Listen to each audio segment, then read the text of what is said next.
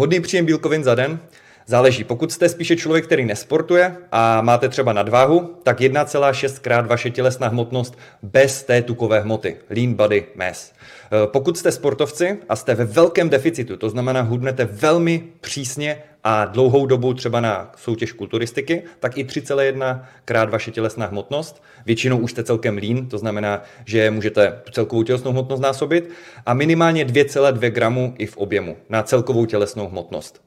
Pokud jste už nad 20% tělesného tuku, jel bych to už na Lean Body Mass. Ovšem, nové analýzy studií z hlediska statistiky ukazují, že 1,8 krát tělesná hmotnost celková u většiny lidí dosahovala maximálních výsledků, jenom někteří outliers potřebovali reálně víc.